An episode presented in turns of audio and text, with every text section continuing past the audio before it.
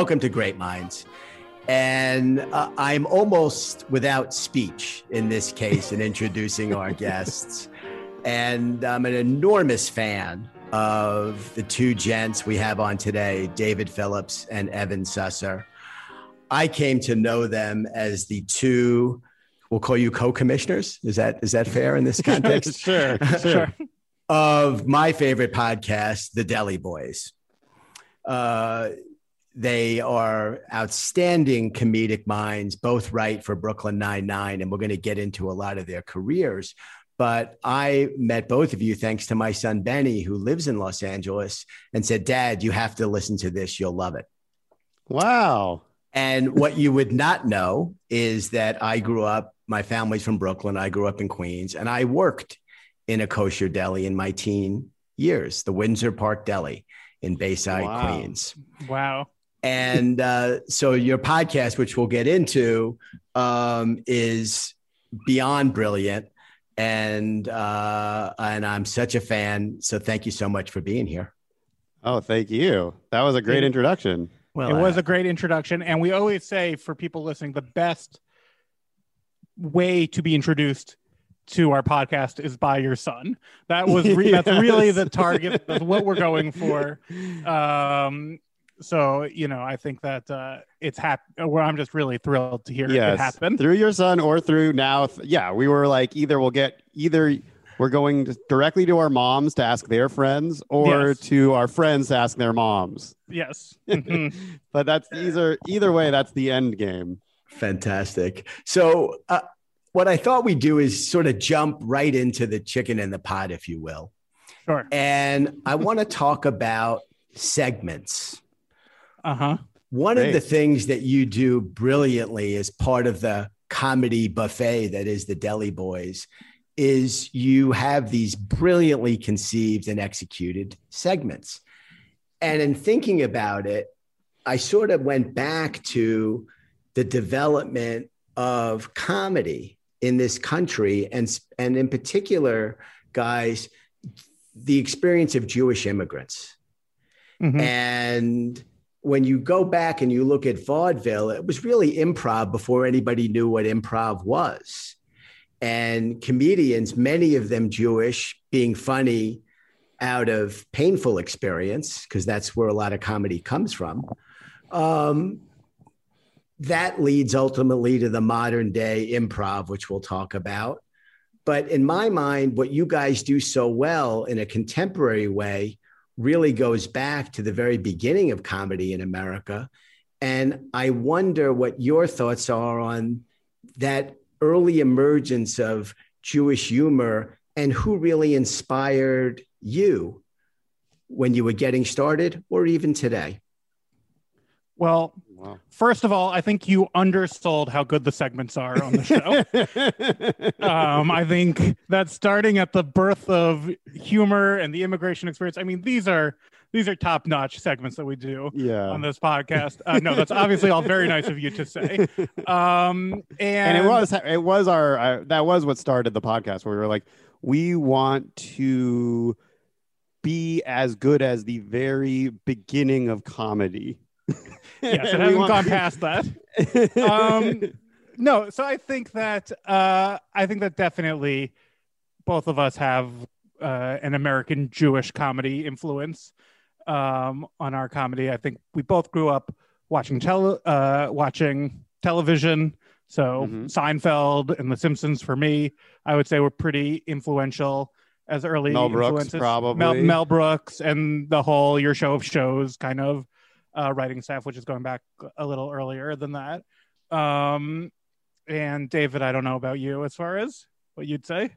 Uh, well, I would I would say like in terms of Jewish comedy, I I definitely would say Mel Brooks was sort of the linchpin, and I then beca- in becoming in more of a comedy nerd, delved further in the like Mel Brooks verse, if you will, with like the knowing who the writing staff was and all that. But it so started from the very like more accessible Mel Brooks movies and knowing who he was. Um, and then, yeah, I would say weirdly a non-Jewish uh, influence was Conan for me. And then would you just what do you guys think? Do you think now this is this would be going to a good segment for Deli Boys. How Jewish is Saturday Night Live? It's a great question. it takes place in New York. Yes. Where I mean, where do Very you rank Jewish. that? Very, Jewish. Jewish. Uh, yes, couldn't couldn't be more Jewish. All the other shows are taking place in Los Angeles. They're going to take place in New York. Pretty Jewish. You have But- some early important writers: Al Franken, Alan Zweibel, Jewish. Yes, Um, but Bill Murray and Chevy Chase, not very Jewish. not Jewish. Not Steve Jewish Martin, very not Jewish.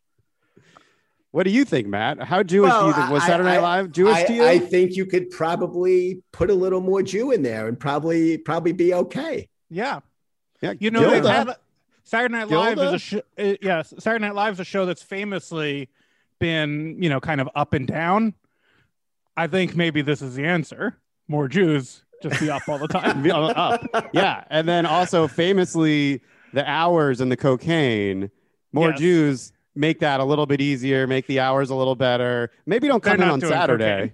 You can't work on a Saturday. You turn the lights off on Saturday. Yeah, that could be a Let's big do variable. that, that could be a problem. Let's do a, a Thursday afternoon show and then get to bed. Early. And, yeah, Early. get to bed early. And you can watch it on Saturday if you want, but we don't have to work on a Saturday. Fantastic. So I, I consider you two to be one of the great contemporary comedy duos.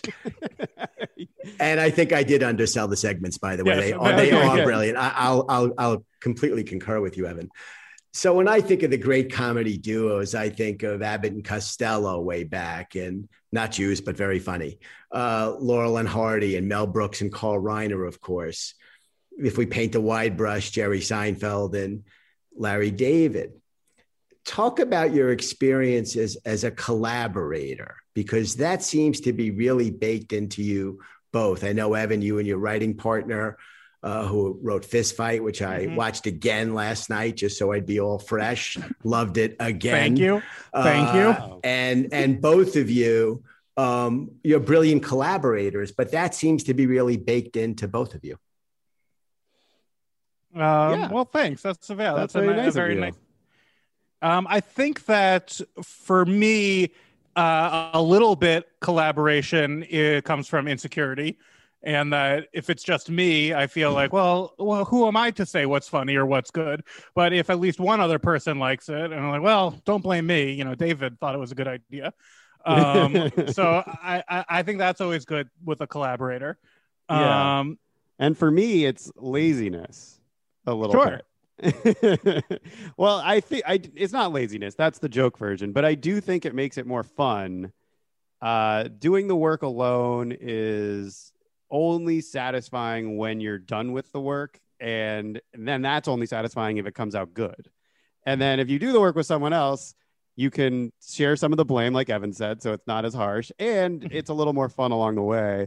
I do think I didn't know this as much, but like going back to the influences of comedy, it was some element of when you started becoming fans of these things, you were like, oh, I just want to be in a room working with these people. That sort of ends up like becoming part of what you want to do is collaborating with people for whatever reason. Whether it ends up being a good experience or not isn't always the case, but like you definitely want to sort of work on things with like minded people, I would say. And that's probably what happened with Evan and I, where weirdly, uh, we met in a less Jewish atmosphere, I would say. Wouldn't you think? yeah, oh, definitely. I, yeah, all of our friends that we sort of met through and were, were working on in UCB. And I think that's probably how Deli Boys kind of Yeah, the, naturally the Upright came about. Citizens Brigade Theater, which is Yeah. uh, which is a comedy theater or is a comedy theater in Los Angeles. Um, and I, you know, moved to Los Angeles very much with a view of television comedy writing, informed by, you know, old depictions of television writers' rooms. And I thought, oh, it's just going to be crawling uh, with Jews working in comedy. And then at the Upright Citizen Brigade Theater, uh, we were I was kind of surprised there were less Jews. Um, and David was uh, one, so we kind of bonded over that uh, together. So so you you Still went ex- plenty, still plenty. I want to be. still- you know, yeah. It was. It wasn't so bad, and you know, Still too much is what you're saying. too much. Yes. Yeah, too. Oh, you can you can either always have too many or never have too many. I Right. suppose. So so uh, you went exactly where I wanted to go next, which is UCB, which is Mhm. one of the incredible training grounds, you know, for great comedic minds that this country's ever produced. Uh, the UCB theater, uh, sadly, here right near where I'm sitting now by Madison Square Garden is closed now. I don't know if East downtown is going to reopen, but LA also, where both of you are. Talk about UCB and uh, David. I think your uh, group was Oh Brother. Evan, you were in a couple uh, that were really uh, legendary within UCB circles in LA. but talk about UCB and what it what it meant to your careers and what it means overall in American comedy. Right. Well, first, uh, just to jump in real quick, Matt. I think you're underselling my groups again. So I just want to just want to you're cut right. out there. You're but right okay, again. David, go ahead. I I would I would agree that Evan was in two groups that were legendary that you couldn't summon the names for, but yet you knew all my oh, group's no, names. crud, crud, no, and no. up, up, up. I've got it. Come on, I've got it. I've got it. um, But well, I think it is true that Evan and I should be the ones to talk about UCB's importance in comedy, and more so than Amy Poehler, or Matt Besser, or Ian Roberts, or Matt Walsh. But um, you know, I think UCB was at this perfect right place, right time thing, as is any, as you could say for like any good comedy, where there's always a little bit of luck and placement. And UCB for me was luck in finding it at the right time, and probably for its own importance and success was just at this specific place where there was not enough stage not enough stage time for just the amount of people that wanted to be performing and doing comedy and they sort of created their own stage for themselves. And that ma- mantra of sorts allowed a lot more people uh, to get stage time and come to them as well. So i discovered it when i was interning in new york and you just went to shows and it felt like oh this is if you were enough of a comedy nerd this is where the funniest people are performing. And that's an obvious magnet of like well if this is where the funniest people are i would like to be here also. Um, and my experience sort of stemmed from that and sort of wanting to be around that. And that's who you end up meeting um, and collaborating with a little bit purely from you find you found the same people that have the same interests as you. Um, i don't know what evan thinks. Yeah, I think also too, you know, from me moving to Los Angeles from the East Coast, how to even get started in comedy or the entertainment industry, it seems like such a rubric that you can't figure out how to do. You know, how do I go from not knowing anyone to being, you know, on a staff of a television show or being paid to write a movie? Um, but uh, being able to perform on a dirty stage at midnight that seemed a little more attainable um at least at the time now the dirty stage at midnight is just as is that could be harder than you know being a co-executive producer of a show on cable Yeah, it's Um, also not that dirty anymore. It's a little Yeah, too clean. It's a clean cleaned it stage, it- you know. and um, and uh, not to overlook crud two or up up up. sure thank E- you Evan, was there a crud one? there was a crud one uh it was an improv group that some of the members were in and then crud 2 was kind of a, a little joke that we had uh that the first group had been so legendary that it required a sequel um so people were kind of conf- but people were sometimes confused by that Gotcha. Uh, cle- clearly, I have to make sure that I am more focused here with you, Evan. Um, well, no, it's very good that your audience now understands the Yes. lineage of crud 2 yes. yeah. And uh, Evan, you grew up in Maryland. Yes. And at what point did you decide to make your way to LA? Pretty early on i was pretty set on um on doing it like i think that you know around the time that i was growing up was there started to be more books and discussion of television writers rooms um in media and it seemed i think also to uh my parents you know they could kind of see it as a potential career more so than like wanting to be an actor or some other you know crazy ideas that I had had. So my you know my parents not you know the cliche of oh get a real job. My parents were very supportive and my dad especially became like a running thing that every hanukkah or birthday i would get like a book about working in hollywood or writing television and i just was very set that uh, i was going to do this. But unfortunately you know when i finally got to los angeles i discovered all of my knowledge was you know breaking into hollywood in like the early 90s um, and there was kind of a learning curve. But I was pretty set, and I came in, I think, pretty, you know, arrogant, thinking that I'd be, you know, yeah. You had a spec for Charles in Charge, right? I, yes. Right. You yes. had written a and Charles I, in Charge I, yes, I thought like, I was going to be working on staff of Charles in Charge, you know, within a week of, you know, setting foot in Los Angeles. And now, what's weird uh, is that Charles in Charge spec would probably be a great reboot right now, and would probably would be. be. your best. I should have held on to it somewhere. Yeah. Now, and also a, a fun fact, which you would know as a listener of the show, but I'm sure your whole audience already knows this, is that Evan's yeah. bar mitzvah theme was Planet Evanwood. So yes, we know as a 13 year old he was already plotting his move out here. Yes, and in you know some sort of sick narcissistic way, I thought when I'm at the Emmys or the Oscars, they'll show the photos of the bar mitzvah. People will like that. It'll be cute. Um, so you know, I, I really had it all figured out. or on your late night segment interview or something. Yeah, right. Yeah. Uh, I mean, I wasn't picky about that part about okay. how the footage got used. Probably all three of those would be ideal. Right. I'm not sure if that's a segue into the two questions. I will not take that bait. um, but uh, uh, and David, you grew up in LA.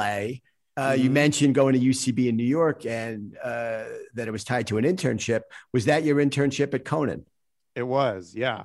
Um, it was pretty directly tied just because so many of the Conan or uh, some of the Conan writers would perform pretty heavily at UCB. I also knew a good amount of the SNL people at that time were performing there, so it was so close to what I wanted to be at least doing or imagining me doing for a job that I went to a UCB show and from there was just going to those shows and I didn't start taking classes or anything until I moved back to LA. But I did sort of have a weird circuitous route because you'd think growing up in LA that I wouldn't have gone started at UCB New York, but that is uh, and yeah, somehow my experience with the industry started in New York and not LA. LA was not as much as I grew like growing up in LA, I was not exposed to the industry the way that people probably imagine you have to be just by being around LA.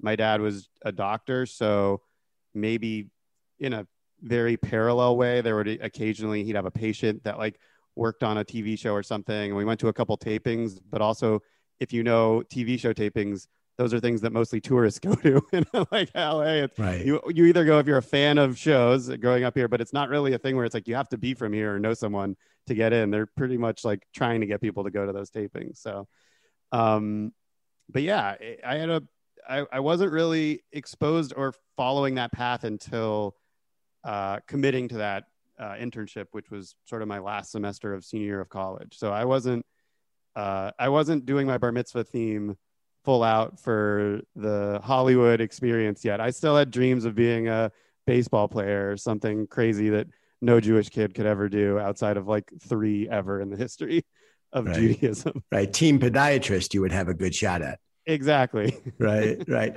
And Evan, going back to that experience trying to, you know, break into the business in the 90s, was there a particular moment where things started to break your way, where you said, you know what? I, I think I might be getting the hang of this thing and I got a hand on the ladder and I'm going to hold tight.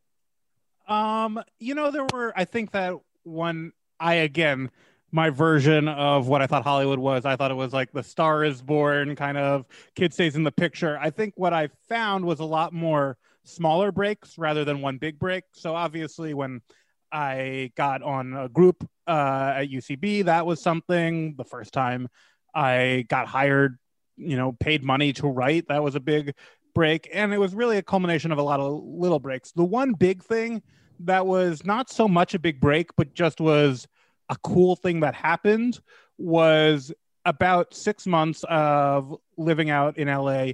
I was doing um, I was like doing like shows at the UCB. Do the like improv open mic, basically the improv jam is what they called it.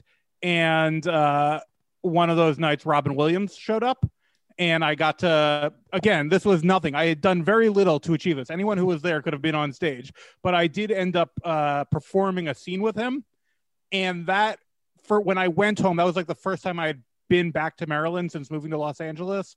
And when I had that, I had that experience on like the Monday, and then flew back on like Wednesday and that I felt like I was like, okay, I'm not wasting my time. I'm doing something, even though that, of course, led to absolutely nothing and didn't really mean anything. But it, it felt like I'm in Hollywood. I'm making stuff happen.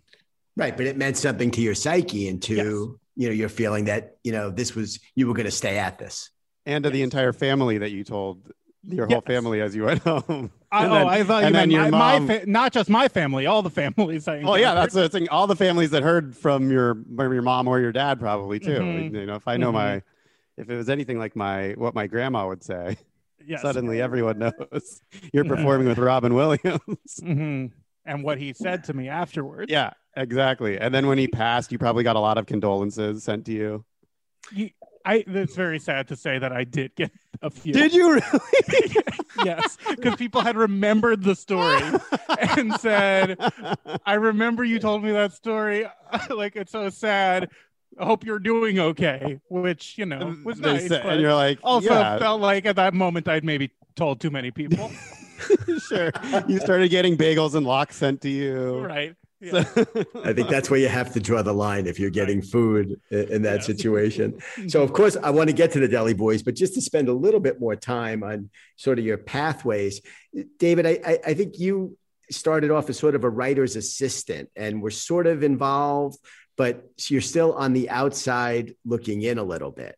Mm-hmm. And then all of a sudden, you're writing episodes. You're collaborating on some, uh, jumping ahead to Brooklyn Nine Nine, and uh, and you're writing episodes outright. Mm-hmm.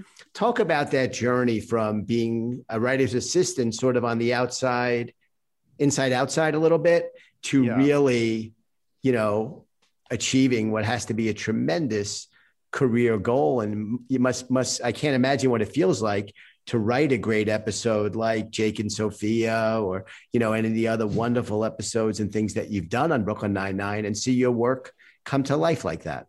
Well, thank you for acknowledging that episode. Don't not enough people do. Uh, the uh, it is it's interesting the way you put it and the way that Evan sort of put it because uh, the as we as we say everything's interesting on our podcast. That to me did make me feel like when you it's sort of as you you pull back and you're like oh th- that was sort of the big leap going from an assistant to a writer. But so many small little things have to happen along the way that it happens gradually enough that you don't ever that i never really had that moment where i was like oh my god it happened the thing.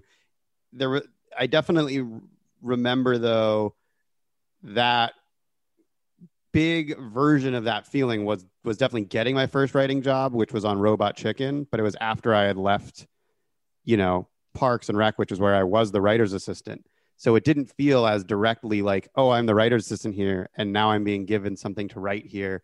And it was an automatic connection. So it's sort of an interesting, still just a weird circuitous feeling of leaving this assistant position, getting a writing opportunity that wasn't a lot of these jobs aren't permanent. So every job be, uh, immediately goes from like, wow, I got it. And then you're like, oh shit, now I have to do it so it doesn't uh, it doesn't feel as satisfying in the moment uh, as you imagine it just because you then don't want to mess it up.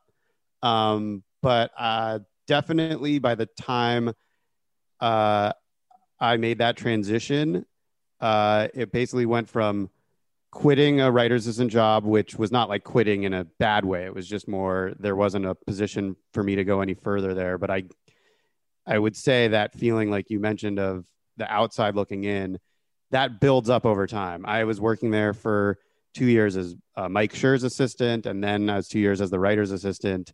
And that was enough time for me to feel like I got everything out of those jobs. You really learn a lot by being around the environment, but you really can't do it until you do it. You don't really get that opportunity until you sort of go and try and do it. So, yeah, I would say without saying much, I don't know if I made any actual interesting statements there it it never felt like uh, a a big moment, but looking back, uh, seeing the connection of sort of leaving the Parks assistant position and eventually ending up at Brooklyn and feeling like I was really contributing to that show uh, was uh, a nice feeling. uh, but only in looking back on it, you know, it happened so gradually and in the moment that I, you know, not until doing your podcast in this moment am I getting emotional. Great, fantastic. No, I think that that was But a yeah, great yeah. answer. So you mentioned Robot Chicken. I think somewhere Rick and Morty is part Mhm. of the the lexicon, if you will. Parks and Recreation, incredible, uh, re- incredibly well respected by people that really know comedy, and of course Brooklyn Nine Nine. What is it about those shows that people who do what you do for a living hold in such high regard? I mean, they're funny. We can start Yeah. there, right? what do they hold in high regard? Well, Well, the fact that I worked on them probably is what special. everyone loves about them. right? that, that, may be it. You may have it's just probably that. Um, no, uh, they're well. It's interesting. They're very. They're all very different. Um, Rick and Morty, to me, it, like, is probably the most cult like following for a show of all the shows I worked on in terms of a passionate fan base that, you know, you know, when I first got the job, my parents couldn't pronounce the name and didn't hadn't didn't know what it was, and then if once they mentioned it to someone and they heard that their friend's son loves that show, uh, and then it became this thing that they were like happily being like, my son worked on Rick and Morty, and I'm like, the first time I got that job, you're like, you don't get health insurance. What is this thing, Rod and Chicken? And I'm like, no, the first job was Robot Chicken, and they're like. You know, so there was definitely a recognizable excitement around Rick and Morty that was probably timing, just like anything. Uh, the sort of obsession with uh, there was a there's a little bit of cynicism and uh, darkness to the comedy that I think people were found very real in an interesting way. But I, I it's hard to always pinpoint uh, like why something really takes off. For me, Brooklyn is a little easier just because I feel like that is much more of a classic sitcom roadmap. I think it's very comforting. And I think a lot of the, the characters like each other, and it sticks to the Parks model, which sticks to the Cheers model, which sticks to a lot of the sitcoms before it, even if the jokes are faster paced and a little bit uh, different in the setting or what they might be joking about because it's 2020 versus 1990. But in general, the story structures and the character interrelationships and dynamics are all sort of the classic sitcom that I think is much, very comforting and why people want to turn on TV. Yeah, no, that's fantastic. So, Evan, uh, the variety of things that you have worked on is incredible to me. Uh, you. from I- I've never seen Rowdy Roddy Piper, Seth Rogen, you know, Mike Mitchell, Mike yeah. Mitchell, who we'll get to. I mean, Uh-huh. just the just the jambalaya of comedy that you have worked on is staggering.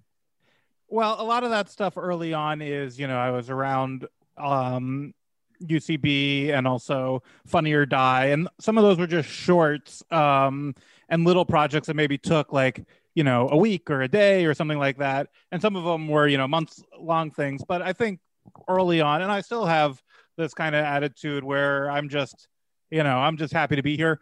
So i think that uh, it's you know fun to work on different kind of projects. And um and uh, you know i always uh, have that kind of element of wanting to do something fun.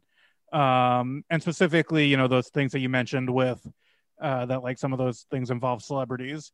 Uh i have something that i like said to myself when i moved to los angeles that i was never going to turn down an opportunity to meet a celebrity because i think that's a very fun thing to do.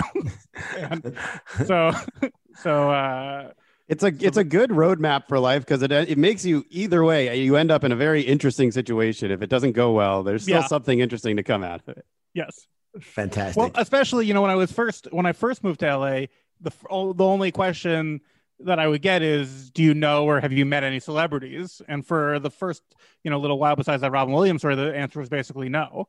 Um, so now I can be like, "Oh, I, I got a bunch. Who do you want to hear about?" Mike Mitchell, Mike Mitchell, right? enormous celebrity. Uh, and then you have this major, major breakthrough with Fist Fight. Uh, Mhm. Fantastic film. Ice Cube, Charlie Day, Yeah. Christina Hendricks, you and your writing partner, Van Robichaux. Yeah. Give us the journey of how that all went down. And Mhm. that must have just been an incredible victory. Your parents must have been thrilled. You must have been thrilled. Sure. No, that was great. That was as far as like the Hollywood, you know, the Planet Evanwood dream realized as possible, where, you know, uh, it was a big, you know, movie premiere released nationwide, billboards and Times Square in Los Angeles, all that kind of fun stuff. Um, but, you know, in the same kind of way, it's it started slow. It was uh, Van and I, we wrote uh, a screenplay, Chewy, which uh, was on this thing called the blacklist of popular unproduced screenplays. So that never got made, but it led to a meeting about this movie Fist Fight, which they had, you know, the idea. This actor Max Greenfield had the idea of two teachers getting into a fight. Um, and we uh, we had the meeting, and I said, you know, like I I don't know about this if I'm the right person. Like I'm so scared of ever getting into a fight. I would never. Uh, I, I just can't connect to it, and then I'll give Van credit. He said, "No, that's the movie. What if one of the characters is terrified of being in a fight?" And I said, "Oh, okay, yeah, that could be good." Um, and we wrote this, but again, so we pitched the script. We pitched it to, you know, five of the major studios. Four of them said no. New Line said yes. Just just writing the script, and we wrote the script, and they uh, they liked it. But we'd also had that happen before, where a studio likes a script, but then nothing happens.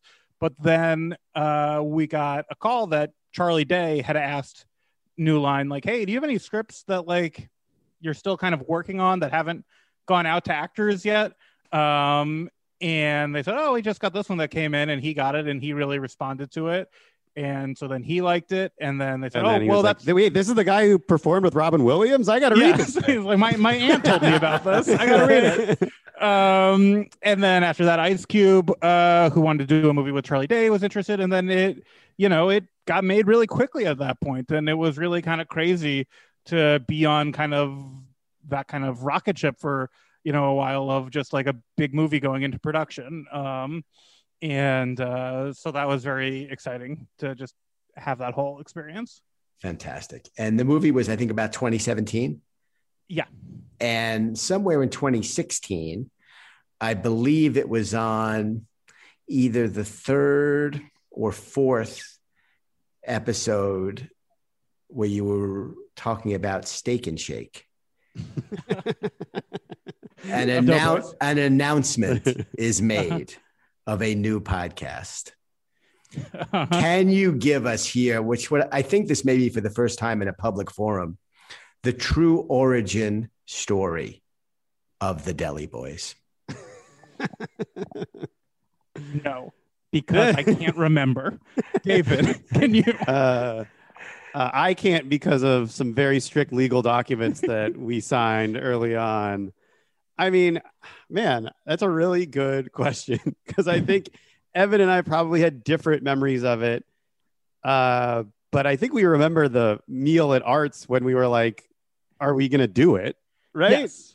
well, I think that so our friends have a very successful podcast called The Doughboys, which is rating and reviewing uh, chain restaurants, and I uh, I had been kind of a part of that podcast in a tertiary role uh, from the beginning, and I think that David and it started as a joke that David Yeah. and I were going to do our own version called Belly Boys, uh, the Jewish version that we would rip it off. Um, and I think it was mostly a joke for a long time. But then we started talking about it a little bit more. And then on the Doughboys, they wanted to do a podcast about uh, deli. And I believe we that was part of the part of the October blessed month. Yes. Right. Yes. and they and then I think they said, "Oh, like if you guys want to co- go on to launch Deli Boys, which you know we had been talk we had talked about it so many times that I think they didn't think it was a joke anymore, and maybe it wasn't. I was I'm not really sure. And then I'm not sure And if it was still a joke when we went on and like announced that we were doing it because I think at that point we still didn't think we were going to do it. but you know we liked going on. We liked it was kind of our first time appearing on microphone together and Yeah. perf- whatever you call it, performing or whatever we were doing together. and we liked well, doing it was that. sort of like a we liked- Robin Williams, Evan, Yes. you know, Uh-huh. duo. Yes, and uh, and we liked doing it, and we liked the reaction. Most importantly, Mm-hmm. um, and then we decided. Well, then we decided to start raising money first and foremost. Um, yes, there was a lot of jokes uh, that were and sort of pushing it forward until it had to become a reality, and then having to figure out what the podcast would be. Because I do think it kept being just funny to make the joke and push the joke further until it got to the point where we were either like, wait, we have to actually do the podcast or figure out a heightening of the joke. And I think the joke couldn't heighten anymore without us actually doing the podcast. Yes. If that's maybe overthinking it, So we but I think cornered that into is what it. We were happened. cornered into it. we cornered ourselves into doing it. I, I think one might call this manifest destiny if we're looking back Yes. at, you know, if we're really calling it. And you mentioned uh, Nick Weiger and Mike Mitchell, who are seminal Yes. players. And Evan, you undersold. This is you. me. This is me turning the tables now. Yes. You Mhm. undersold the centrality that you play on the Doughboys as the commissioner of the Tournament of Champions. Yes. You are the best and I think most frequent guest uh, over Mhm. the life of the podcast uh, and play a seminal role there. And in what I think, and it's very hard to say, you know, what's the funniest thing you've ever seen or heard, right? That's a, we've all seen a lot of funny stuff, but that Mhm. you show up in an audio medium in a suit when you are acting as the commissioner of the Tournament of Champions, also known as Munch Madness, I, I think is so brilliant. So let's talk a little bit about Mike and Nick and the journey from the Doughboys to the Deli Boys, and then we're really going to get into the Deli Boys. okay, great. Well, Evan, did you Okay. just already? Okay, good. Commissioner, please. I, I think he lost it. I think he got a little delayed. I'm I'm here. Am I okay? Yep. Yeah. Okay. And and we'll leave this. We won't Uh, edit this. yeah. We're going to leave this You can't clunkiness edit just like it. space out? Well, no, I think we will No. not. We will let this go just as it is. yeah. that sounds Um, right. Yeah, no. So I think that uh, they they started that podcast, and I, um, in true form, I started going to the meals with them, where uh, you know they would have to go to these chain restaurants, and they would sometimes like be like, "Oh, hey, I got to go to TGI Fridays. The only one is forty five minutes away," and they would just text, you know, our group of friends, and I'd say, "Oh, I'll come to that." And uh, he said, "Really?" And I said, "Yeah, sure, it'll be fun." And I just started going, and then it started being a thing on the podcast where they would talk about these meals and say, "Oh yeah," and then uh, Evan came along, and we had to pay for his meal. Um, and then so it started. That started being amusing to me that I was going to these meals and being talked about on the podcast, but never, um, but it hadn't been even on yet.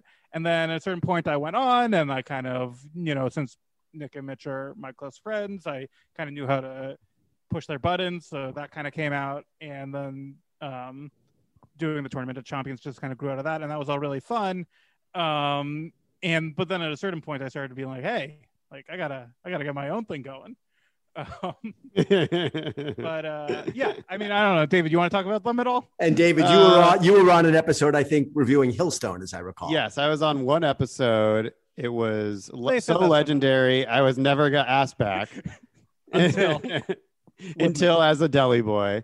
Um, but the yeah, I think Evan covered it. He he forked his way into the show Mhm. and found a good platform for us to eventually launch Deli Boys Enterprises and our business venture, our Patreon. I have a question for you, Matt. Did you discover Doughboys through your son as well, or was that Yes. you were wa- you were okay? Got it. Yes, yeah, he's a real uh, consumer of content and a student of comedy. He's a UCB kid, also, Oh, and I used to wait online on Sunday nights for ASSSSCAT, and you know would spend three days there, not showered, and maybe having not visited a bathroom during the Del Close Marathon. So he was he was all in, and it all it all comes from my son Benny. Absolutely. that's good. Yeah. Yeah. No. So the Deli Boys is born yes and you begin each episode with a phone call to one of your parents. Mhm. Hmm How difficult was it to decide which parent got the first phone call Easy. Wow. I mean, I I, I don't want to you know stir up Mhm. any old wounds here, but uh, I'm just the listeners want to know this. I think it was a conversation.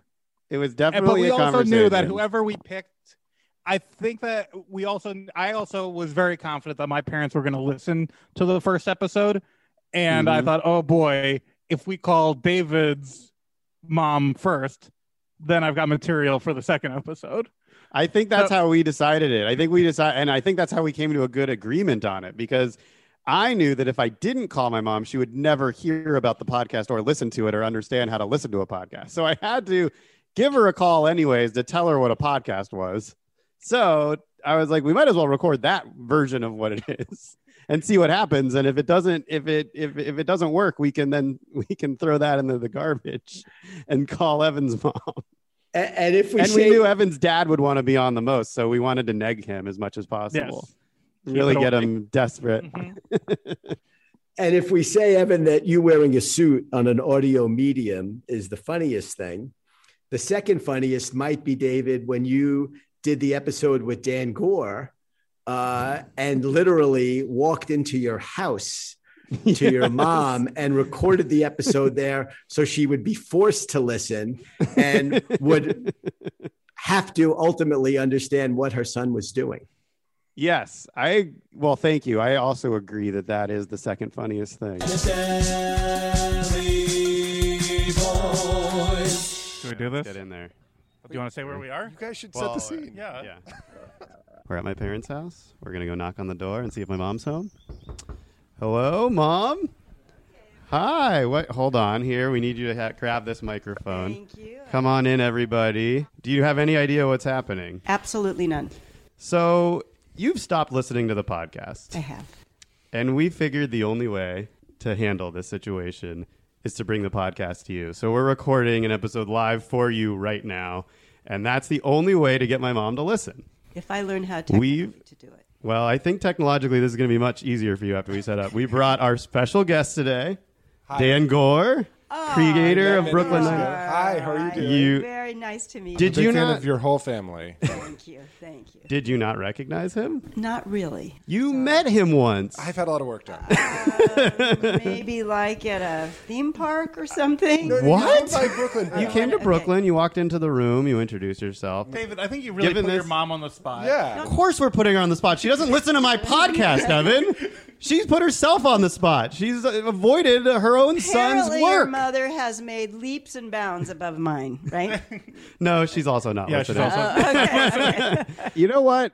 If we had a little bit more effort, I think we could have chased more. We could have recorded more of them in my mom's li- living room and forced her to be sort of in there. But instead, she's not no longer part of it, and uh, she probably hasn't listened to it since. Sadly, Oh boy. So but it was funny. there's there's a whole ecosystem of uh, great comedic minds, many of whom you've had as guests, because the format of the show. Um, well, I should let you talk about the format of the show. I shouldn't do that. Um, well, Okay. well, the format of the show is we call our moms, and then we go to a deli, um, and that's about it. And then we do we do try and do segments, uh, which we we kind of shot ourselves uh, in the foot because on the first one we did a segment, and people seemed to like it, and then it all of a sudden it became oh we got to do we got to do segments now, and this is the thing, and that's probably the thing that we hate the most about doing the show is the feeling of we got to come up with something for a segment and we're usually coming up with it an hour before we record and frantic Or- and, and then we or- always say at one point maybe we don't need a segment for this one and then our poor guests that have to like see us like frantically typing them onto our laptops in front of them, like just to make sure we can read the thing we need to read. But it's all part of Yes. the fun part of the show. We we like to think. A- And, there is, and you do have a guest every show, and there is a almost a fraternity or a sorority of comedians who, between Deli Boys, Doughboys, many of them have their own podcast. People like Mhm. Jordan Morris. I mean, there's a whole. The podcast evolution has created this whole ecosystem of incredibly funny people, and it seems Yeah. like a real fraternity. Um, I think there is uh something to that actually. I mean, I think that um, you know, that was kind of the first because it's interesting with podcasting. Uh, that was not something that existed before I came to Los Angeles and was kind of, you know, a part of it relatively early on. Um, so it's funny when I meet someone and they say, "Oh, I'm a big fan of comedy," and I'm expecting to say like, "Oh, you know, I like Saturday Night Live or that kind of stuff," and they're like, "I love podcasts," and they're naming Mhm. people like John Gabrus or the Doughboys or all these kind of or Jordan Morris, uh, Jordan Jesse Go, and it's like, "Oh, wow." Um, all these people who, and uh, you know, at first, I think podcasting felt like you know, shouting into a void, but now it's become more popular. None more popular than Deli Boys, obviously. Of course. Um, but uh, but yeah, and there is a certain kind of, you know, people who are kind of around. It kind of comes from UCB, but you know, it's also enough of the same people. So I think that uh, it, That's it's why also we're on great when minds here. We are we're, Right. we're, we're branching out Uh-huh. here. Uh, we're getting into the great minds verse. Wow, Yes. that's uh, listen. It is, it is nowhere near as prestigious as the Deliverse. So, so season one, you do about fourteen episodes. Yep. and you don't rate the Jewish No. delis of Los Angeles. You Mhm. rank them. Mhm. Can we talk about? And I know some of your guests uh, uh, thought the rankings were not the best part of the show. I think many of the other guests and me disagree. Uh, we love the rankings, especially that uh, Fleishik's is ranked, which has been closed throughout the life Yeah. of the Deli Boys, is ranked ahead of Jerry's. I think we all enjoy that immensely. You can't seem to rank Mhm. Jerry's low enough.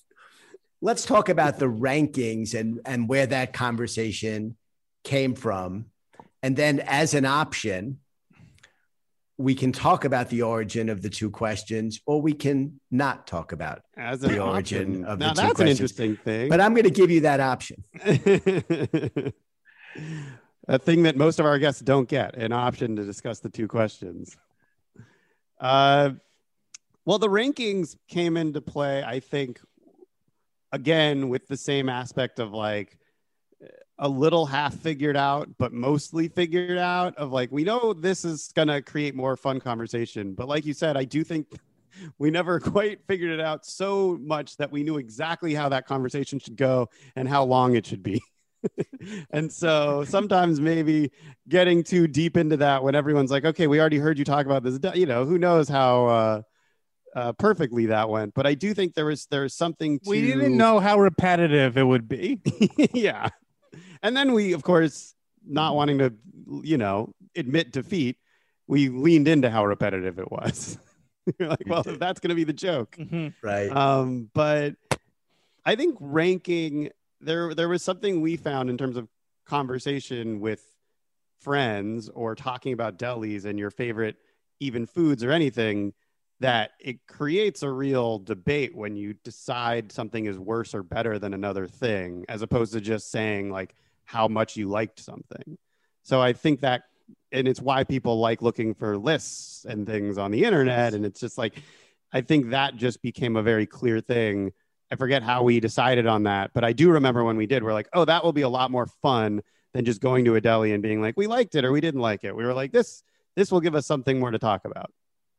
Evan? Well, yes, even before I noticed that people, you know, they know who I am, they know what I'm about.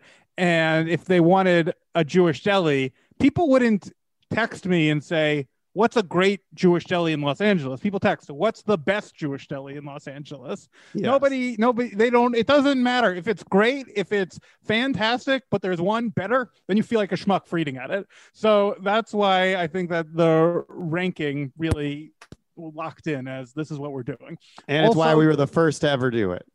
Yes. Completely new original territory that you have crafted. Yes, exactly. And Evan, you grew up on the East Coast. So when you were getting deli, it was folks were bringing it down from New York. Is that right? Yeah, that would be oftentimes how how it would go. And conventional thinking by New Yorkers, because I talk about, you know, the deli boys, obviously, uh, and talk about the uh, wonderful experiences that I've had going to the places that you talk about on the show. And when I come back and I tell my friends in New York, that the LA Jewish deli scene is vastly superior to New York. And I'm a New Yorker, so I don't come in with that Wow. bias. I don't come in with that bias That's strong. but it is 100% true. And I've been to all the big places in New York. I worked at one as a kid, which I mentioned earlier. You know, there's Liebman's in the Bronx and there's Lido Kosher, you know, out by the beach, not too far from Jones Beach. And there's Katz's, of course, and many of the other legendary places sadly are gone. Carnegie is gone, Stage is gone. Yeah. Sec- Second Avenue Deli is no longer on Second Avenue and isn't really what it once was. Um, but there's a particular item in Los Angeles, and I can't figure out why it's so much better the rye bread. Hmm. There is something about the LA It's the rye. water. It's the water in LA. What what what is it? no, that's not the bagel thing. The water. That's not true No, either. no, no, no, But- no. It's but- the, the there's something about the drought in Los Angeles. It dries every no. um, But That's the, an interest- well, the I- I LA actually- scene and the rye, but the overall strength um, in quality and frankly quantity. where would you Mhm. say your favorite rye bread is? And we'll bleep it if we haven't reviewed the deli. We'll have to get into Well, your well, archives. well, yeah. Well, well, listen, I, I, I think the uh, I did go to. I've had both Langers and oh, we have to we have to bleep that No. and da- da- daughters, which we don't Yeah. have to bleep. Okay, and I great. think the Right. double bake, the twice baked rye, the Mhm. double baked is tremendous.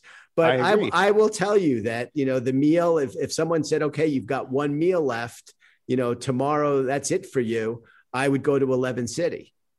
And Wow, uh, great uh, review. And I thought that Brent's, I've Mhm. not been, I've only been to, let's see, I, I guess now actually I've been to both. We went to Northridge and to Westlake last trip, as you did. You went to Mhm. both locations. I thought Yeah. Brent, I thought you got it right. And I have a fondness Mhm. because I sat with the owner's daughter the first time I went to Factors. And I think when you walk in there, that place just screams Jewish deli and Oh, yeah. screams Jew. And I think the, the way Mhm. the old pictures on the wall that, you know, it looks like everybody just got off the boat, you know, from Ellis Island. You know, it's got a feel Uh-huh. to it. And I I I love absolutely love Factors as well. Factors is great. Yeah. That is it. No, they're And- all and they're all great. And I well, I was what I was going to say say, is I I wouldn't necessarily be able to go as far as to say LA delis are better than New York, but I do think the reason I had some interest in starting the podcast with Evan was to say that they definitely had a place in the deli discussion because I probably haven't experienced enough New York delis to make that official statement, but I had been to some to know that the LA deli scene is actually not that not like some sort of like second uh, citizen to the New York deli scene. Well, I think and that I they think- do something great. And you are responsible for what is widely referred to as the deli boom. Yeah. right. Yes. Yeah, no, I think we got we got we got kind of lucky, or maybe we caused it. That around the time we started doing the podcast, all of these great delis started opening, and I think that part of it is in New York. You know, people know Jewish deli in New York, and certain things like oh, the rye bread tastes like rye bread. You know, that is what it is. And maybe in Los Angeles, where people don't grow up with it, maybe they have to kind of compete on just like a, a a full normal food landscape. And if you have like a restaurant and you're like, oh, this bread is kind of dry and not very good, that's why they kind of had to up it up the game on the rye bread. I don't really know. Um, It's true. There's less that, uh, delis probably. mhm. Yeah, but uh, it's absolutely fantastic. And I, you know, Nate 'n Al still venerable. I hope that they find a way to go forward. Same. Uh, Canter's, you know, has its own specialness with the kibitz room. And, Mhm. you know, I think I agreed with your ranking there. The food is good, but the place is special. Mhm. yeah. Uh, and there's a place for it. Okay. So I'm, I'm not going to been try out? to Well, no, outrank. and also I'm not just not going to try to outrank you. and the and how about the new bagel boom that we started? Because that's been very recent. I mean, Yeah. Well, the, what are, the- are you? the- do you think the bagels are living up yet, or do you think New York still has it on the on the bagels? okay. So since you asked, and I do enjoy the bagel break segment, great. I also, uh, as a We'll, subscriber, we'll lend you the bagel break segment to your podcast here. We can start it. Pay a royalty a little fee. bagel Thank break you. on Great So, uh, I have a good story for you here. So, I, in addition to working at the Windsor Park Kosher Deli, the owner long gone, Stanley Futterman. I'm certain his name has not been said on any podcast anywhere. Um, I also baked bagels as a kid. Whoa. And I did it all through Queens. And in an oddity of life, I'm adopted. And at the age of 35, I met my biological family. And it turns out their business was the bagel business. So I have uh, sesame seeds uh, flowing through my veins. Oh my God. Um, I will tell you that the LA bagel scene is nowhere close to New York. It's uh, it's uh, like Ali versus Chuck Wepner, um, and I think the lore of the water is not really true. or like Marcus Weinberg to Stanley Futterman. Exactly, exactly. uh, Brad, Bradley Rubin, you know, Ah, would be Brad- in the okay, in the in the top rung of the ladder. uh, we are also having on the podcast as part of a culinary tour de force week featuring Really? the Deli Wow. Boys and Bradley. Yeah. So, um, but the no, the LA Bagel is uh, you're you're playing double A ball. We're out still, there. we're still, we're still behind, but we're making a move. I have a question now. I know this is not about you, this podcast, but I'm fascinated. You were, were you adopted by Jewish parents? I was, yeah. Okay, Um, so you, and I like, yes, yes. that would have been okay. I think you if can you were you know, look at me and what does this say to you? Well, you it's know? well, you got you got this genetic Jewishness, and then I'm like, you're. Ra- I mean, I was wondering if we were going to have an interesting experiment, but it turns out they sort of muddied the control group, and they're just like, Uh-huh. oh no, we're adopt, we're, we're Jewish parents, we're going to got a adopt a Jewish dose. baby. Yeah, no, uh, full, full, full, full Jew. Um, and you, so you had this incredibly successful first season. Uh, Sure. listenership off the charts, buzz everywhere, articles in the Mhm. Jewish fo- in the Jewish Forward, Yeah, um, blowing up in the press. I think that's that's you know a fair Mhm. characterization. yeah. uh, you mentioned an eater, Mentioned in blurb, Eater. if you will. Yes. And you go on to season two, and then COVID hits and Yes. it becomes difficult. Talk about that experience of Right. trying to go forward with season two and ultimately deciding to not go forward. Hmm.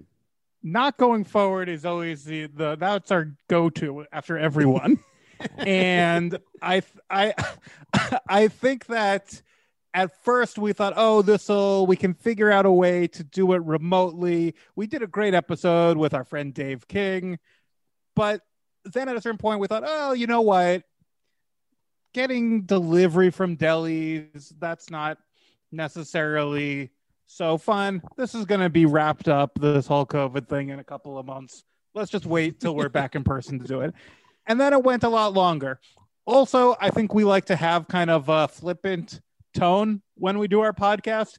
And there was just a lot of depressing stuff and going on in the world. And we said, well, you know, a great humorist could um, could find comedy in this uh, depression.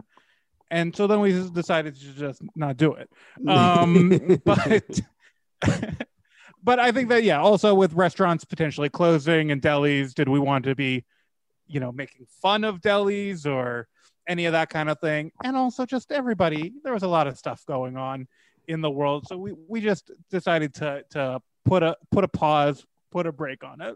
Yeah, I think you got a full peek into our mindset there instead of the easy answer, which is like, yeah, it was a little hard, but it was it was interesting because if we were a weekly podcast, like committed to being a weekly podcast, which we decided long before COVID not to be, it would have probably been a different discussion. But since we had this out of like, no, the purpose of it is that we want to do it the way we want to do it, and I think it's more fun in this way that we were planning we did we we didn't pivot well we didn't handle change well we aren't we are creatures of habit and it threw a wrench in a way that we were like it's just going to be easier to do it when things are back to normal and then like evan said back to normal became an impossible thing to define and maybe never will be so maybe that'll be our excuse for whether the show never comes back but uh yeah it was you know who knows maybe there's a conspiracy to keep things keep the deli boys down Mhm. Are- are that's you one of the sugge- COVID conspiracies.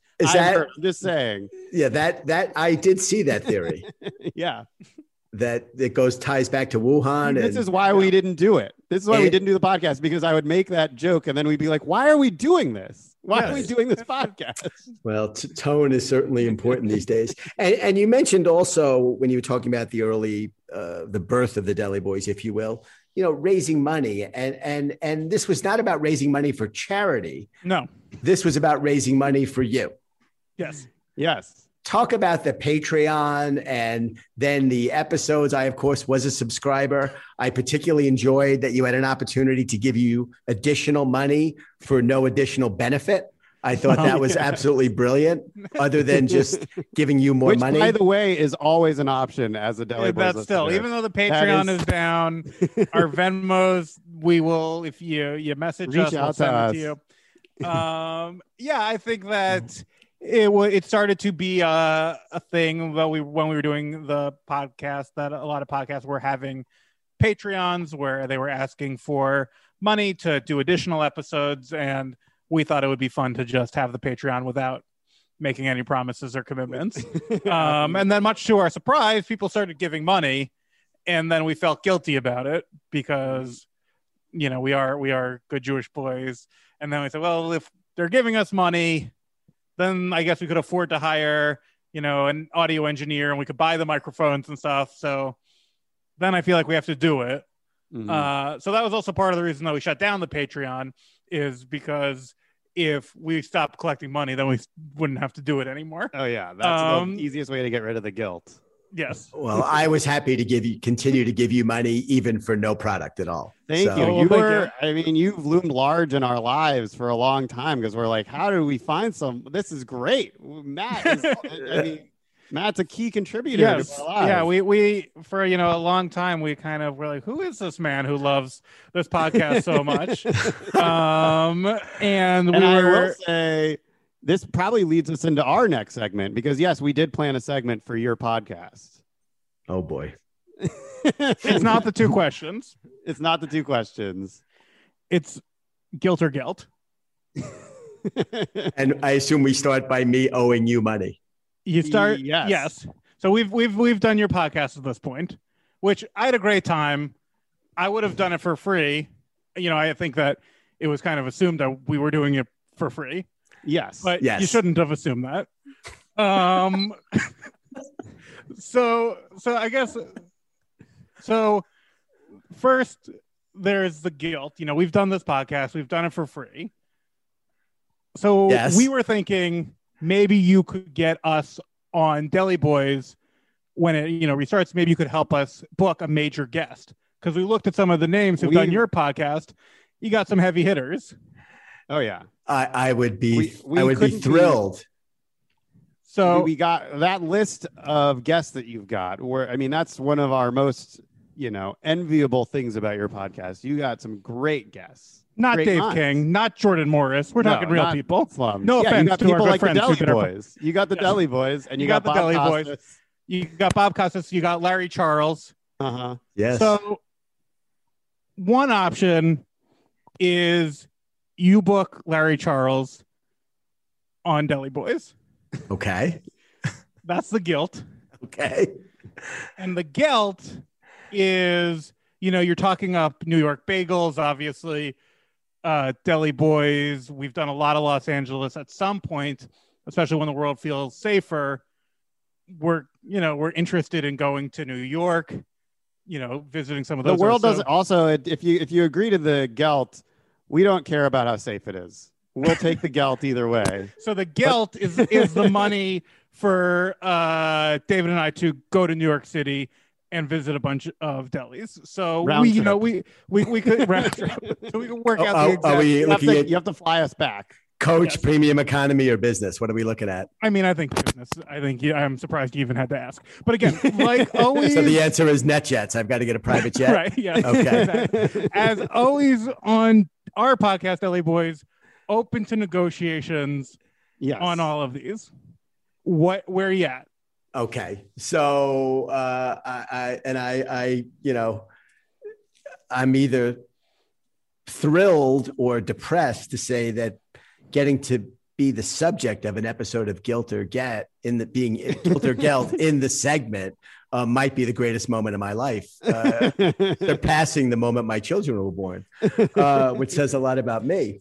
So uh, the answer is I will be thrilled to help you um, book some great guests. Wow. Um, and Who can you no email- guilt. If there's no guilt to Who- this, then this who- is we got to change yeah. the guilt. well, oh, hold on, hold on. Who can we email right now? Well, uh, oh God. Okay. Yeah, there we is where- go. Now we got the go. This is where it gets dicey now. this is my equivalent moment of having to run to uh, the uh, Walgreens for Lactaid, right? You got me on the spot here. So, all right. How about Susie Essman from Curb Your Wow. Enthusiasm? That's a pretty good one. Is that a good one? You're- you're- you can email her right now. I, I can, yes. Well, and it sounds like you could probably ask her about Larry David too. we're on an we're on an email uh, te- we are on an email or text uh, relationship. Um, Larry would not do it, though. She did bring Larry. she did bring Larry to Advertising Week, and it was great. But I I cannot That is get you so Larry. funny. That Larry, Larry, I cannot get- I didn't. And, and we did have him, and he was brilliant. Uh, Susie Mm-hmm. interviewed him for us, and it was fantastic. But I could email or text either. Um, Susie, I I could reach out to Larry Charles. I'm not as close to him, but he's you know wonderful guy, and I think he would do it. You know, I'm just right. thrilled that we got your your throat a little more high pitched here. I, that feels like you're in the guilt center, and that's Yes. where we operate. We love Um, getting. I think we really that, and I- succeeded. I, think I think that I think Susie would be fantastic. to be I, on I'm sweat. show. I'm I'm sweating right now. You, you're absolutely right. we will. I'm realizing if he does reach out, David, we'll really have to commit to doing the podcast again. I know. That's So- why I'm. I'd rather have the trip to New York. Honestly. Well, unfortunately, to give both options. Yeah. So I, And- I, th- I, I think that I'm very happy with it. I think we, we'll settle. We'll settle on this, and then we'll talk off mic about when we want to pull the trigger on that ask. I think. Yeah, and uh, I and uh, what I would say about New York is uh, I will absolutely not fly you here. Okay. Fair enough.